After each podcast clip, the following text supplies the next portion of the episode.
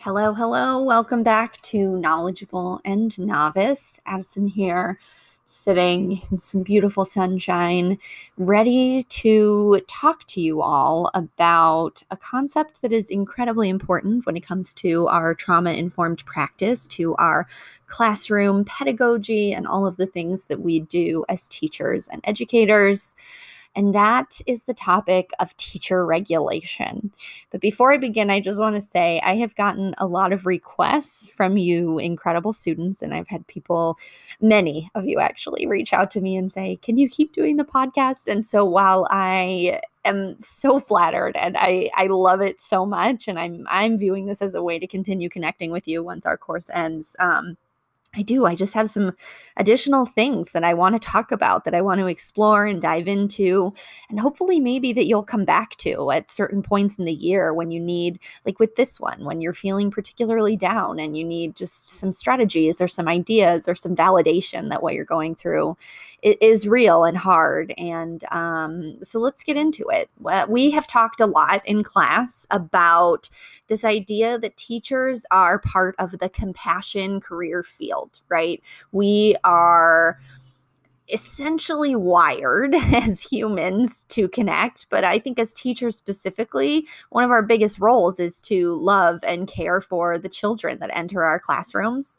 And so, because teachers are working with students who are often chronically stressed, trauma affected, we are learning a lot now about what how that impacts the educator in the classroom, the adult, the fully formed brain in the room, as I like to joke about when it comes to working with serving supporting students who have been impacted by trauma. So there is this concept in the trauma literature called secondary traumatic stress. So we know about post traumatic stress, which is something that an individual experiences, but actually there is something else also called secondary traumatic stress, which is the symptoms of exhaustion, hypervigilance, numbing, and it often is experienced by professionals who are working in highly empathetic careers. Now, interestingly, those who experience secondary traumatic stress are, as I said, more empathetic in nature. They're usually working with high numbers of people who are trauma affected in their lives.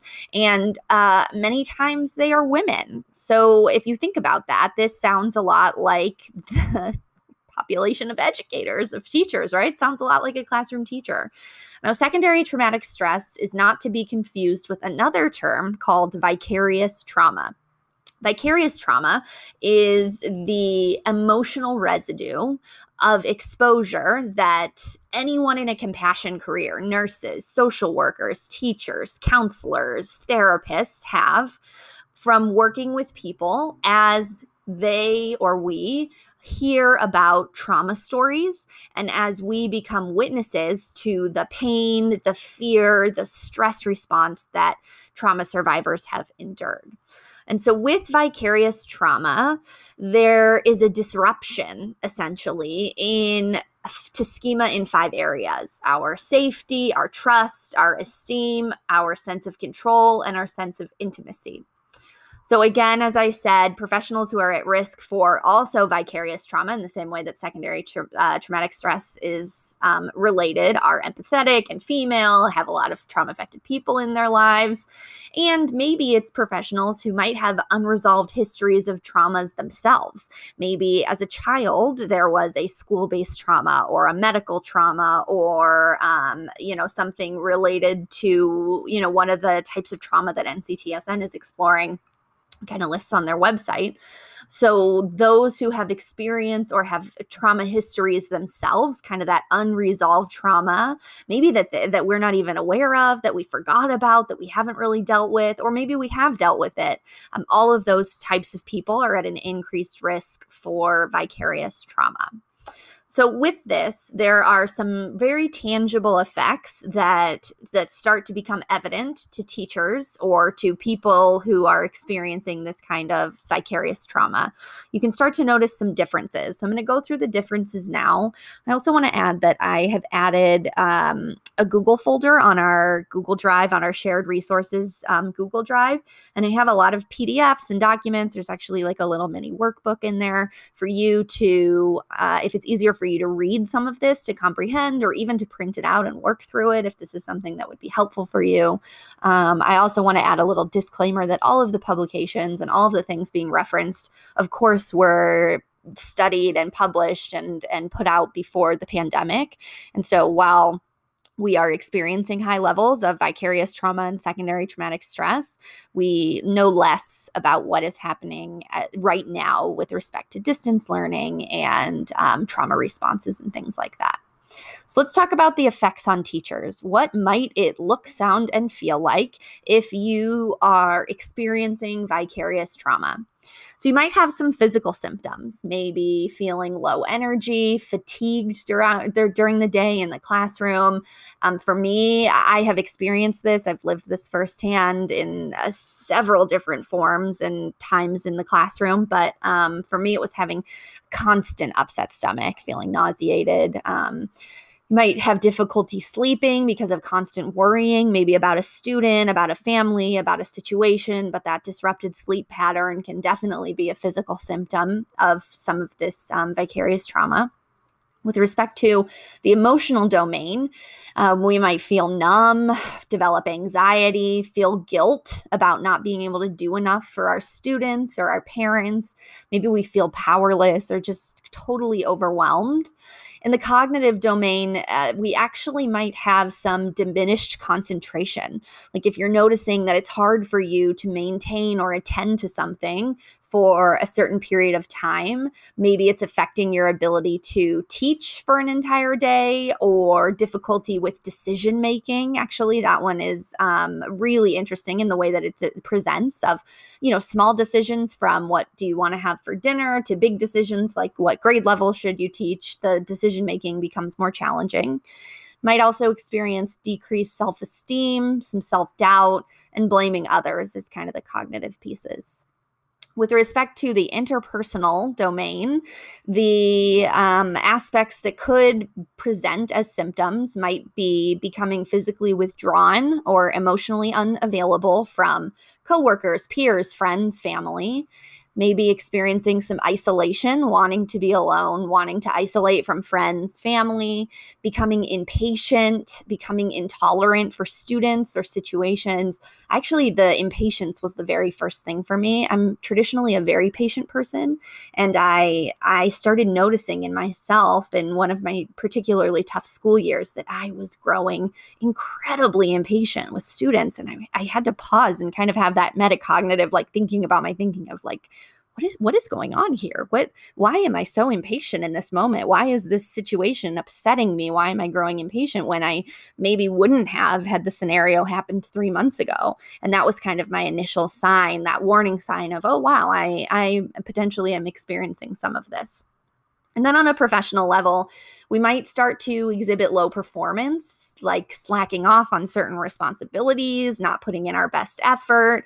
Maybe there's low morale at school. Maybe it affects relationships with other faculty. And the other piece is it could result in a changed view of ourselves, of others, and the world around us. So, Laura Dernoot Lipsky has an incredible book called Trauma Stewardship and she has 16 warning signs in addition to these kind of vicarious trauma signs of the different domains that I want to read through. So, at any point after we are consistently working with and supporting and caring for and having empathy towards our students who are likely experiencing a trauma of one, you know, one or more, as the literature tells us, but also in a global pandemic, we're all experiencing a collective trauma there are some warning signs for us some 16 ways that we can pause and ask ourselves oh wow i i might be having an exposure response. I might be i might be internalizing something. I might want to check out you know just pause and check in with myself and then i'll share some examples of things that maybe we can do to help buffer those effects. But here are her 16 so feeling helpless and hopeless a sense that one can never do enough, this like nagging feeling that it's just you're not good enough, you're not doing enough, you're not putting in enough effort, you're not expending enough energy, hypervigilance, scanning constantly, diminished creativity, inability to embrace complexity, minimizing, whether that's emotions, workloads, tasks, relationships, chronic exhaustion, physical ailments, which we talked a little bit about, the fatigue, the changes in eating habits, disrupted sleeping patterns, inability to listen, deliberate avoidance, dissociative moments where you actually kind of just tap out and you have to turn your brain off and you can't even really be present. Sense of uh, persecution, you know, being blamed. You feel as though you're being blamed. Guilt, fear, anger, cynicism. Um, cynicism is an interesting one just in reflecting out loud for myself. I feel like sometimes that's a sign for me as well. If I'm becoming incredibly cynical, I need to kind of pause and check in. Inability to empathize, which could also be uh, look like numbing, feeling really numb addiction um, and grandiosity, that inflated sense of importance related to one's work, that being a teacher is the most important thing and we have to give it all in. And I think all of these are you know related they're definitely correlated they're definitely interconnected like that grandiosity this inflated sense of purpose might be tied to this sense that we can never do enough to this um, you know guilt and fear to this numbing i mean it's all they're all really tied in. So ultimately with these pieces all of these things together, or one element of them together, can lead to what the literature knows as teacher burnout. And I'm sure in other courses you will talk about and study burnout, um, but oftentimes this is what leads teachers to ultimately leaving the field. So we we really are not paying attention enough in my opinion to what is happening with the adults when it comes to trauma affected students and trauma informed practice. One study actually looked at New Orleans teachers and students right after Hurricane Katrina and it found that the students received a lot of trauma informed practice, a lot of social support, a lot of coping, a lot of resources. And that on the teacher side, there were massive unmet needs that, that were never addressed, and that they just kind of assumed that adults, again, with that fully functioning brain, were going to be able to kind of work through it themselves and that they really should focus on the students. And, and the result of that was five years after Katrina, when a an oil spill happened locally, teachers and administrators started developing and exhibiting signs of PTSD themselves, of post traumatic stress disorder, which is even beyond vicarious trauma or secondary traumatic stress, because those needs of the educators were not met. So I think fostering resilient learners does a really good job about talking about self care, checking on ourselves, really being in tune with ourselves. But we now know from a diagnostic standpoint and from a psychopathology standpoint that it is incredibly important for us to be paying attention to what is happening with teachers, right? Like with those in the field who are, you know, working with students every day and supporting them. And it just, it, it can't be said enough that we have to care for ourselves and we have to, um, you know just be aware and and systemically we need to be supporting teachers in their role as well so let's talk a little bit about what we can do. There are, in fact, ways to combat these negative effects these social, behavioral, cognitive, interpersonal, professional, spiritual, or financially, all these things. There are ways to mitigate, avert, prevent, combat some of the effects that some of those responses that we might be exhibiting and experiencing. So, the very first thing that I mentioned a little bit is really, really important for us to train ourselves to see the signs. We need to recognize that it's happening in us, right? Like as soon as I noticed that my stomach started hurting a couple of days in a row and it wasn't associated with, you know, the flu or food poisoning, I started kind of just observing and noticing in myself, like, hmm, my stomach hurts again today. Okay, that's interesting. I'm going to make a note of that. I'm going to check back in with myself at the end of the school day. We have to name it, we have to recognize it and validate what's happening so, if anything on the list that I read to you previously resonated with you, you have to really, we have to name and say, this is happening, this is real, and it's important. And it's okay. It is okay that our bodies and our brains are responding this way. It is okay that this is how we are reacting in response to caring and loving for and showing empathy and compassion for these students and their families and our communities and our life. The second thing we really have to do, and we talked about this in class, and I, I will forever talk about it, is to take care of ourselves. I mean, mentally, if we are privileged to have the resources to go to therapy, whether that is virtual sessions for free, whether that is utilizing a sliding scale, as we talked about, and having a counselor work with you on the pricing options, you know, our our self-care is our our mental self-care, our intellectual self-care is as important as our physical self-care. I mean, I argue that they go hand in hand we have to make sure that our mental state is prepared to work with our students. We have to regulate our brains and bodies. And I love this quote that says, a dysregulated brain cannot regulate another brain. So if we are dysregulated, if we are not regulated ourselves, how on earth are we going to help our students get to a regulated point? It just doesn't work. It doesn't happen. So there's a lot of research on this idea that typical teacher education does not include mental health education and training. And so because of that, this is often the result then is that teachers are left feeling somewhat ill prepared to manage students with high needs, to manage students with severe trauma exposure, and to manage their own trauma and their own stress and their own mental health issues themselves. So we have to take care of ourselves. We have to be aware of it. We have to recognize the patterns. We we have to just kind of continually be again metacognitively checking in on ourselves, thinking about our thinking, thinking about our brain, thinking about our body. Physically, we can try to exercise, we can develop proper eating habits, get enough sleep, try to play a sport depending on what that looks like in quarantine. Intellectually, there are great ways to develop. So, finding ways to continue to learn and grow. For me, I've shared this before, but it was about really digging, digging into the trauma literature, to learning about trauma, to understanding the impact of my trauma on me, but also the impact of trauma on students. But whatever it is, intellectual self care is very real. And we, as we've talked about in class, we develop self efficacy when we learn and grow and master something ourselves. So, whether it is a professional learning course or a book or developing something new, any way that we can continue to learn it, learn is a good way to kind of mitigate and buffer the effects. The third suggestion is to find your people. So maintain relationships with friends connect socially, show up for virtual events, even when it's hard, even when we don't want to. Call on friends when you start to notice some of these effects showing up, whether they are peers at your school, colleagues that you trust, you know, having that one person that can kind of be your teacher bestie. I I have one and I talk to her and it is like it, it's a game changer when it comes to just having a person understand not only the work of being a teacher, but the stress and the struggle that accompany it emotionally.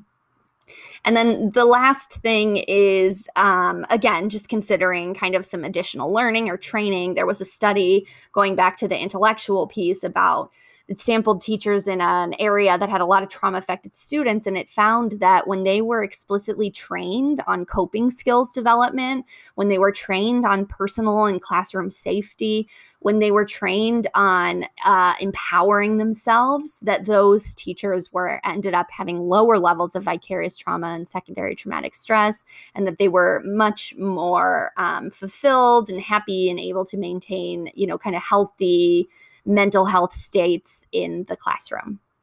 So as we kind of think about this and reflect on on what this means for ourselves, you know, I I talked in class about the domains of self-care and what that looks like and how it's not just you know bubble baths and getting pedicures and taking a day off or you know going to the spa whatever it is. Sometimes those elements of self-care are things that aren't very fun but that allow us to have, be a little less stressed. Maybe it's organizing a, a, cabinet. Maybe it's, you know, budgeting for the month. Maybe it's, you know, setting boundaries with those in your life that maybe aren't as healthy to you. Maybe it's spending time connecting with someone who really does bring you a lot of joy and comfort and and social interaction. Like so many of these pieces are are have to be included in how we train ourselves as teachers but also how we continue to care for ourselves you know teaching is a marathon. It's not a sprint.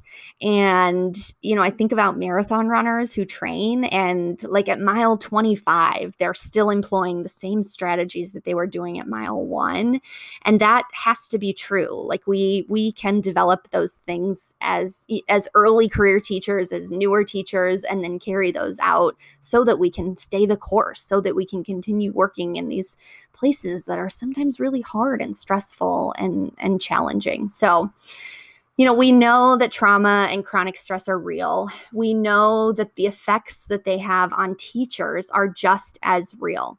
So, as a community of educators, we really have to start having more honest conversations about our own mental health in order to prevent some of these trauma exposure responses. Um, so, we need to see the signs. We have to take care of ourselves. We'll find our people and we will continue to learn and grow. Um, and that's what I have for you on on on really just paying attention to teacher regulation because in addition to the student piece, it has to be included. I'm going to end here. I have a couple more podcast ideas, but in class, if you have things that you'd like me to explore further, that you want me to explain, um, that you want me to talk through, if you want more tangible resources, if you want bigger picture things, I'm here. I'm I'm ready. I'm excited to talk about it. Um, so we'll we'll talk more. But I hope you have an incredible rest of your day. Thanks so much for tuning in.